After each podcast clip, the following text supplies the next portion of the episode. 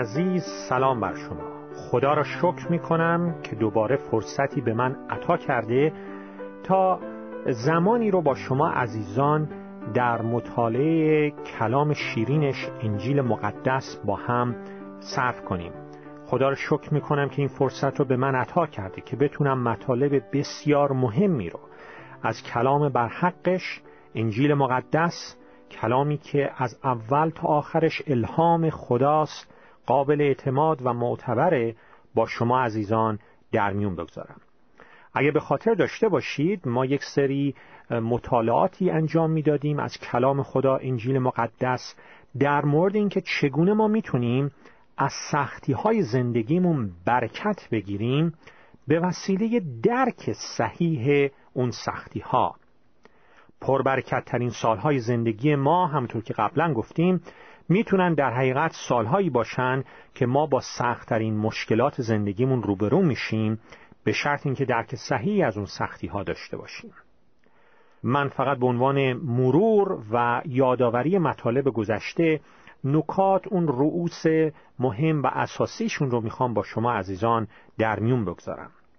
در مطالعات گذشتمون پیغام های گذشته مطالعه کردیم گفتیم که خداوند اجازه میده که های سختی و آتش شدائد به زندگی ما بیان برخورد کنن و زندگی ما رو پاکسازی کنن و برخلاف آنچه که بسیاری از ما تصور می‌کنیم اتفاقا در میون همین سختی هاست که خداوند حقانیت اصول کلامش کتاب مقدس رو به ما نشون میده و همچنین عواقب گسترده‌ای که دامنگیر ما می‌تونه بشه وقتی که کلامش رو به طور کامل اطاعت نمی کنیم.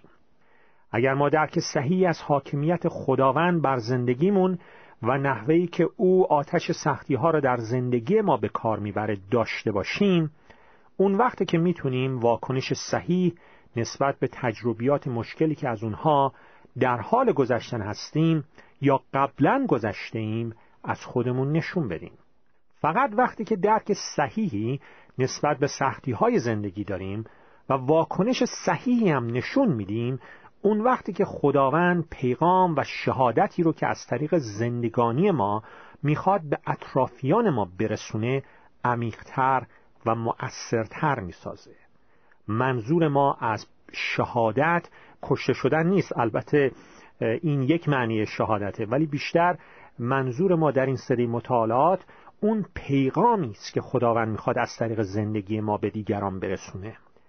وقتی که ما اهمیت موزمون در مرگ و تدفین شدن و قیام خداوندمون عیسی مسیح رو از مرگ عمیقا درک کردیم و یاد گرفتیم که چگونه محبت و قدرت خداوندمون عیسی مسیح رو در زندگیمون به کار ببریم اون وقتی که می‌تونیم واکنش صحیح نسبت به سختی های زندگی از خودمون نشان بدهیم و اون پیغام اون شهادت زندگیمون در مورد مسیح برای جلال خدای پدر موثرتر خواهد بود.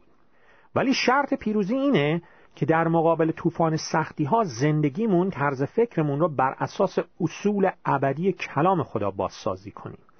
علا رقم تمام دردها و رنجها و مبارزاتی که انجام این کار مستلزمشه. سوال بسیار مهمی که گفتیم مطرح کردیم که ما میبایستی از خودمون بپرسیم اینه که خداوند چه هدفهایی داره که اجازه میده طوفان سختی ها بر زندگی ما فرود بیان. و در مطالعات گذشتمون ما تا به حال هفت تا از اون هدفهایی رو که خداوند داره که اجازه میده طوفان سختی ها بر زندگیمون فرود بیان تا این اهداف در زندگی ما به تحقق بپذیرن رو مطالعه کردیم.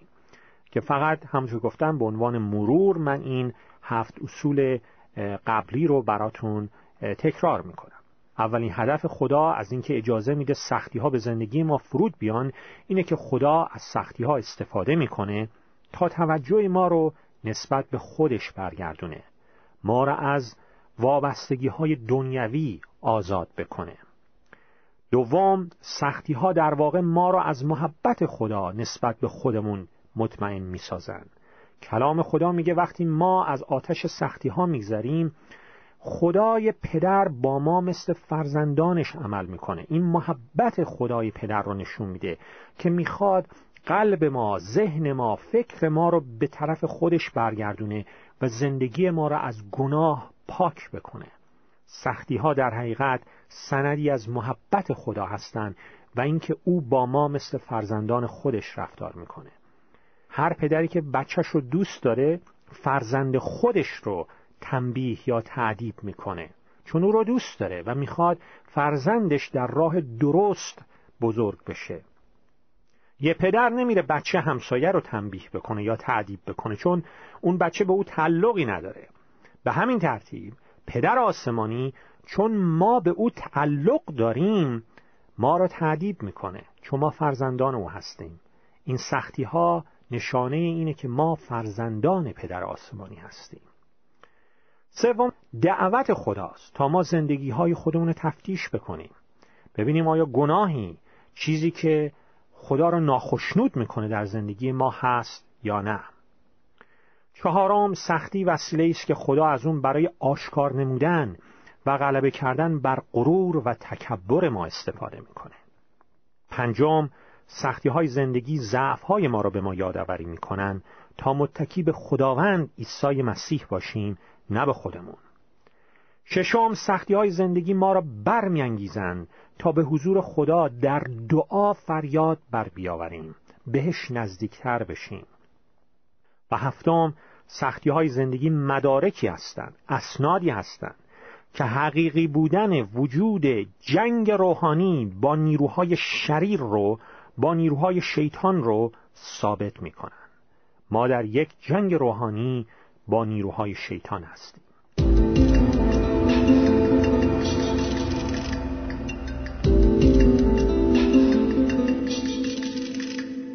و امروز با فیض خداوند عیسی مسیح می‌رسیم به هدف هشتم. خداوند از سختی های زندگی برای پاکسازی ایمان ما استفاده می‌کنه. کلام خدا در انجیل مقدس ابرانیان فصل یازدهم آیه ششم میفرماید بدون ایمان محال است که انسان خدا را خشنود سازد. البته هر نوع ایمانی مقبول خدا نیست. هر نوع ایمانی خدا را خشنود نمی‌سازه. ایمان باید بر شخص درست باشه و باید کیفیت درستی داشته باشه. ایمانی مقبول خداست که بر اساس ایمان به عیسی مسیح زنده برقرار شده. ایمانی مقبول خداست که بر اساس کلام خدا کتاب مقدس انجیل مقدس بنا شده. ایمانی مقبول خداست که بر اساس این حقیقت بنا شده که عیسی مسیح نجات دهنده ماست. به خاطر گناهان ما روی صلیب کشته شد در خاک رفت ولی پس از سه روز پیروزمندانه از قبر قیام کرده و اکنون زنده است. این ایمان مقبول خداست و در ضمن این ایمان مسیحایی بایستی در آتش سختی ها و زحمات امتحان بشه. تا اون ناپاکی هایی که ما از زندگی گذشتمون با خودمون آوردیم در ایمان مسیحیمون از اونها پاک بشیم. ایمانمون تصفیه بشه. کلام خدا همونطور که گفتم در ابرانیان فصل 11 شش میفرماید بدون ایمان محال است که انسان خدا را خشنود سازد اما هر نوع ایمانی مقبول خدا نیست. این ایمان باید بر اساس درست یعنی بر اساس عیسی مسیح زنده عیسی مسیح خداوند و نجات دهنده قرار گرفته شده باشه و تصفیه شده باشه. اول پتروس فصل یکم آیات شش و هفت میفرماید این امر باید شما را خوشحال کند. چه امری؟ وقتی که سختی ها و زحمات بر ما فرود میاد اگرچه برای زمان کوتاهی شاید لازم باشد که گرفتار درد و آزمایش های سخت شوید چنان که طلای فانی در آتش آزمایش می شود ایمان شما نیز باید در زحمات امتحان گردد. اگرچه ایمان از طلا خیلی گرانبهاتر است تا در آن روزی که عیسی مسیح ظهور می کند ایمان خالص شما موجب ستایش و جلال و افتخار شما بشود. برای داشتن یه زندگی پیروزمند مسیحی ایمان از ضروریاته. چون که راه های خدا با تمایلات طبیعی انسان در تضاد هستند. سختی های زندگی پوچ بودن عبس بودن قرار دادن ایمان و توکلمون بر هر کس و هر چیزی غیر از خداوند عیسی مسیح رو آشکار می‌کنن سختی های زندگی نشون میدن که وقتی ما ایمان و اعتماد و توکلمون رو بر هر کس و هر چیزی غیر از خداوند عیسی مسیح گذاشته ایم کار عبسی کار پوچی کرده ایم. راه های خدا با تمایلات طبیعی انسان در تضادن و به خاطر همین تضاد و دوگانگی است که سختی ها از دو طریق می‌تونن بر زندگی ما فرود بیان. اول از طریق افرادی که اصول کلام خدا را مسخره می‌کنن و حقیر میشمرن و دوم وقتی که خود ما آن اصول کلام خدا را رعایت نمی کنیم. در هر صورت سختی ها بر ما فرود میان و آتش آن سختی ها ایمان ما رو پاکسازی می‌کنن قوی می‌کنن البته همونطور که گفتم وقتی که واکنش صحیح نسبت به سختی ها نشون بدیم اون وقتی که این کار تصویه و پاکسازی و قوت دادن به ایمان انجام می‌گیره و واکنش صحیح چی هست؟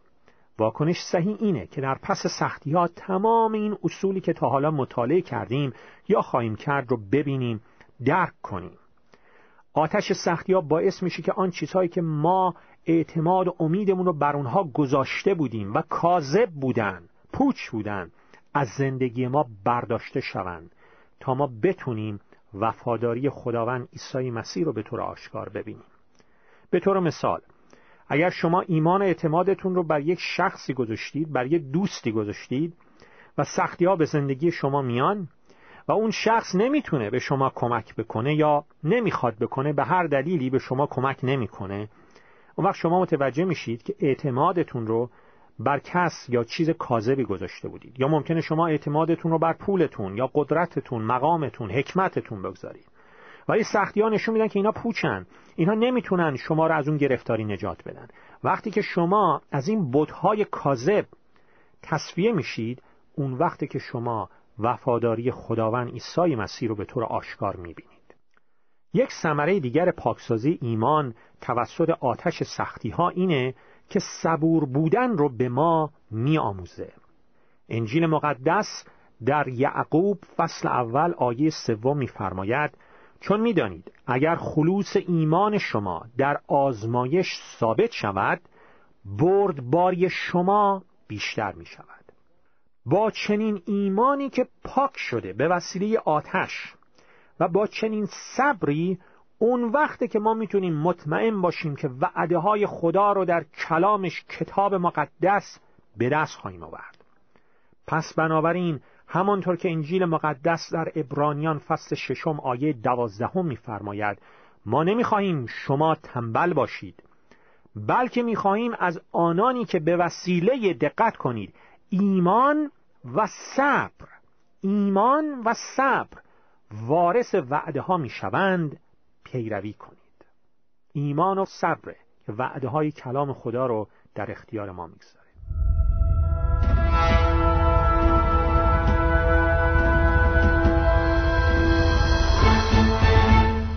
نهم نهمین دلیل نهمین هدفی که خدا داره که می‌گذاره طوفان سختی ها بر زندگی ما فرود بیان تا این هدف در زندگی ما تحقق بیابه اینه.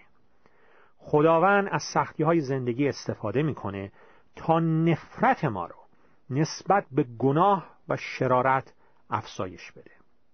وقتی که پدر آسمانی گناهانی رو که در خفا انجام می‌گیرن برملا می‌سازه اجازه میده که دیگران نتایج مخرب اونها رو ببینن و بدین طریق به افراد ساده دل هشدار میده که گول شیطان رو نخورن و لذتهای زودگذر گناه رو ترجیح ندهند. چیزی که کلام خدا در ابرانیان فصل یازدهم آیه 25 میفرماید. خدا می‌خواد ما این رو کاملا درک کنیم که هیچ کس نمی‌تونه او رو فریب بده. کلام خدا در انجیل مقدس قلاتیان فصل ششم آیات هفت و هشت چنین میفرماید. فریب نخورید. هیچ کس نمی‌تواند خدا را فریب دهد. زیرا آنچه آدمی بکارد همان را درا خواهد کرد. اگر کسی بعض در کیسار هوا و هوس خیش بکارد از آن خرمن مرگ را درو خواهد کرد. و اگر در کیسار روح خدا بکارد از روح حیات جاودانی را درو خواهد کرد. داستانی است که مردی دو تا سگ داشت. و هر آخر هفته که می‌شد سگهاش رو می آورد و در میدون یک شهری مسابقه ترتیب می‌داد که این سگها با همدیگه بجنگن و هر کدوم که پیروز می‌شد جایزه می برد و مردم روی این سگها شرط بندی می‌کردن. هر کس که روی اون سگ برنده شرط بندی می‌کرد یه پولی می برد و داستان اینطور ادامه پیدا می‌کنه که صاحب این دوتا سگ خودش همیشه روی اون سگی که می‌برد شرط بندی می‌کرد. بعد از یه مدتی یه شخصی میاد بهش میگه خب تو از کجا می‌دونی که کدوم یکی از این دوتا سگات در مسابقه می‌برن که همیشه روی اون سگ برنده شرط بندی می‌کنی؟ صاحب سگا میگه که خیلی ساده است. من هر هفته به یکی از این دوتا سگام گرسنگی میدم به یکیشون غذا میدم. به اون که گرسنگی میدم میبازه به اون که غذا میدم می‌بره. به همین ترتیب. در جنگ و مبارزه‌ای که بین نفس ما و روح ما وجود داره. اگر ما به روحمون غذا بدیم از کلام خدا از بودن در حضور خداوند عیسی مسیح در دعا از عبادت در کلیسا روح ما تغذیه میشه قوی میشه در نبرد با نفس پیروز میشه.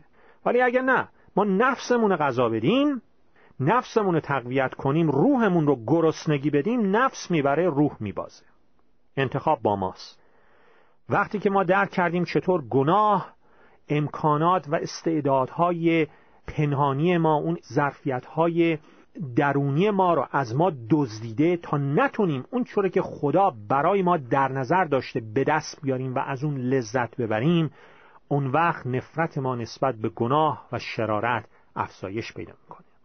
همچنین نفرت ما نسبت به گناه افزایش خواهد یافت وقتی که می‌بینیم چطور گناهان ما به زندگی عزیزان ما لطمه و آسیب می‌زنن وقتی که گناه می‌کنیم راه حلش چیه؟ بایستی هم اعتراف کنیم به حضور خداوند عیسی مسیح هم توبه کنیم. توبه یعنی چی؟ یعنی در فکر و در عمل 180 درجه از اون گناه برگردیم. هم در فکرمون و هم در عمل. فقط حرف نزنیم در عمل برگردیم. و هم اون خسارتی رو که زده ایم رو جبران کنیم. می‌دونید اعتراف کردن کتاب مقدسی چیه؟ اعتراف کردنی که واقعا بر اساس اصول انجیل مقدسه. اعتراف کردن واقعی یعنی اینکه ما مسئولیت گناهانمون رو قبول کنیم. تصدیق کنیم که خودمون مسئول و مقصر هستیم. سعی نکنیم که دیگران رو مقصر جلوه بدیم. سعی نکنیم که خدا رو مقصر جلوه بدیم یا دیگران رو یا حتی تقصیر گناهمون رو گردن شیطان بیاندازیم. این ما هستیم که مسئول گناهانمون می باشیم. نه خدا نه دیگران و نه شیطان. خدا و دیگران یا حتی شیطان رو به خاطر عواقب گناهانمون مقصر ندونیم. وقتی که ما مسئولیت گناهانمون رو کاملا خودمون قبول کردیم عذر و بهانه نیاوردیم. اون وقتی که واقعا یک اعتراف کتاب مقدسی کردیم. اعترافی که در اون خداوند عیسی مسیح جلال پیدا می‌کنه. یک نمونه منفیش رو شما در تجربه آدم و حوا می‌تونید ببینید. منظورم از نمونه منفی نمونه ای که عکس اون چیزیه که همین الان گفتم. متضاد با اون چیزی که همین الان گفتم. وقتی آدم و حوا گناه می‌کنن فرمان کلام خدا رو میشکنن اون فرمانی که خداوند بهشون گفته بود که از میوه اون درخت ممنوعه نخورن وقتی گناه می‌کنن در خطا میفتن حوا به وسوسه های شیطان تسلیم میشه گوش میده به حرف شیطان و بعد آدم هم همین کار رو می‌کنه. شما در تجربه آدم و حوا می‌تونید نمونه منفی پیدا بکنید در کلام خدا. کتاب پیدایش. وقتی خدا آدم و حوا رو با گناهانشون روبرو می‌کنه نه آدم و نه حوا هیچ کدوم حاضر نمیشن مسئولیت گناه خودشون رو قبول کنن. وقتی خداوند با آدم روبرو میشه و او رو با گناهش روبرو می‌کنه آدم سعی می‌کنه گناه خودش رو بندازه گردن حوا. میگه این تقصیر من نبود حوا بود که منو به این گناه کشون. و میگه که اون زنی که تو به من دادی یعنی در حقیقت می‌خواد در نهایت تقصیر و گناهش رو بندازه گردن خداوند. میگه اولا تقصیر من نبود تقصیر زنم بود و در این زنم تو به من دادی پس در حقیقت تقصیر توه. و بعد وقتی که خداوند حوا رو با گناهش روبرو می‌کنه حوا هم گناه مینازه گردن شیطان. یعنی در حقیقت شما در اینجا می‌بینید که اینا میگن همه گناهکارن غیر از ما. همه می‌خوان گناه رو بندازن گردنه یک کس دیگه. و برای همینه که اعترافشون مقبول خدا نمیشه. می‌دونید یکی از بزرگترین علتهایی که مانع میشه ما اونطور که باید از گناه متنفر نباشیم چیه؟ می‌دونید یکی از بزرگترین مشکلاتی که ما داریم که واقعا اونطور که باید از گناه متنفر نیستیم چیه؟ چرا به اندازه کافی از گناه متنفر نیستیم؟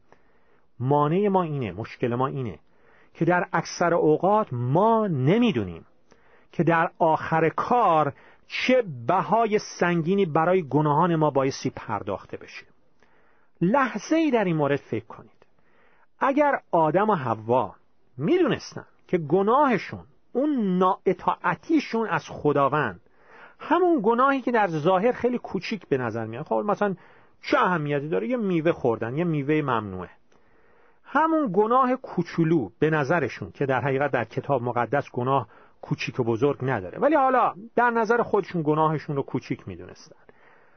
اگر می‌دونستن همون گناه کوچیکشون چه عواقب مخربی چقدر درد و رنج و بدبختی برای تمام نسل بشر در سرتاسر سر دنیا برای قرنهای متمادی به وجود میاره که در آخر سر به بهای ریخته شدن خون قدوس پسر خدا عیسی مسیح بایستی این گناهان کفاره بشن مجازاتشون پرداخت بشن من به شما قول میدم اگه آدم هوا اینو می‌دونستن قبل از اون که مرتکب اون گناه بشن یکم بیشتر فکر می‌کردن یکم بیشتر دقت می‌کردن.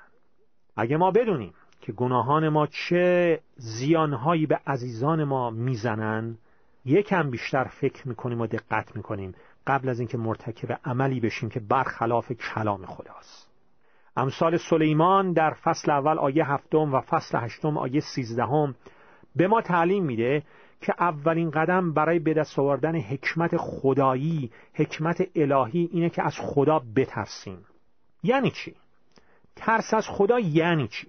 یعنی این که بدونیم خدا قدوسه پاکه و گناه را تنبیه می‌کنه بدون استثنا من جمله گناهان من رو. چنین ترسی از خدا مستلزم اینه که از گناه متنفر باشیم. امثال فصل اول آیه هفتم و فصل هشتم آیه سیزدهم میفرماید ترس یهوه آغاز حکمته. ترس یهوه ترس از خداوند شروع حکمت. اگه ما می‌خوایم حکمت الهی رو داشته باشیم باید ترس خداوند در ما باشه. حالا بعد به ما میگه که این ترس خداوند یعنی چی؟ و ترس خداوند یعنی این. فصل هشتم آیه سیزدهم امثال. مکروه داشتن نفرت داشتن از بدی از گناه. این یعنی ترس خداوند که آغاز حکمته. ببینید عزیزان کلام خدا در دوم قرنتیان فصل چهارم آیات 16 تا آخر 18 میفرماید. بنابراین ما امید خود را از دست نمی دهیم اگرچه وجود ظاهری ما رفته رفته از بین می رود وجود باطنی ما روز به روز تازه می گردد و این رنج زحمت ناچیز و زودگذر جلال عظیم و بیپایانی رو برای ما فراهم می کنند بنابراین حالا اینجا کلید پیروزیه. اینجا کلام خدا به ما کلید پیروزی از اینکه بتونیم در طوفان سختی ها پیروزمند بیایم بیرون رو به ما میده. بنابراین ما به چیزهای نادیدنی چشم دوخته ایم نه به چیزهای دیدنی. اگر چشم شما بر چیزهای دیدنیه به وضع مالیتونه سلامتیتونه وضع کاریتونه غیرتونه اگر حتی بر چیزهایی مثل کلیساتونه چند نفر میان کلیسا چند نفر نمیان چند نفر مجده بشارت مجده انجیل در نام عیسی مسیح رو قبول می‌کنن یا نمی‌کنن؟ اگر چشم شما بر این چیزهاست اینا چیزهای دیدنیه. شما ناامید خواهید شد. این چیزها دیدنی هستند به چشم میان. و کلام خدا در دو قرنتیان فصل 4 آیات 16 تا آخر 18 میفرماید اینها آنچه که به چشم میآید موقتی است. ولی چیزهای نادیدنی تا ابد دوام دارند در طوفان سختی ها چشمتون رو بر چیزهای نادیدنی بدوزید. بر خداوند عیسی مسیح بدوزید.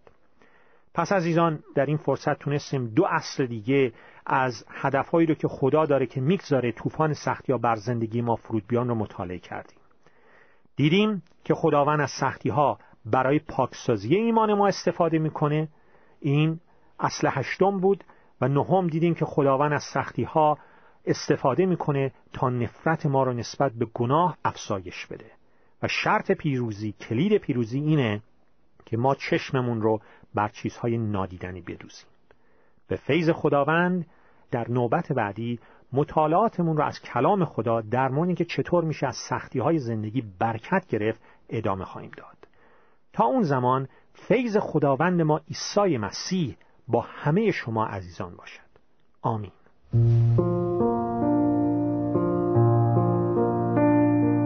من عاشق تو هم مسیح.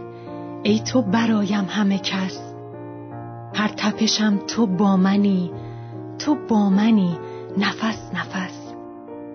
من عاشق تو هم مسیح. چون تو خداوند منی. دلیل پرکشیدن و دلیل لبخند منی.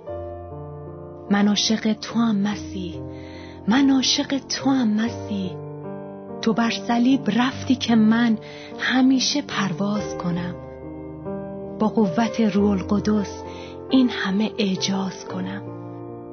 شفا شدی برای من هوا شدی برای من. توی سکوت این جهان صدا شدی برای من. من عاشق تو هم مسیح من عاشق تو هم مسیح. کلام تو تولدی دوباره ساخت برای من. من عاشق خدا شدم. وقتی شدی خدای من. من عاشق تو هم مسیح. من عاشق تو هم مسیح. من عاشق تو هم مسیح. من عاشق تو هم مسیح.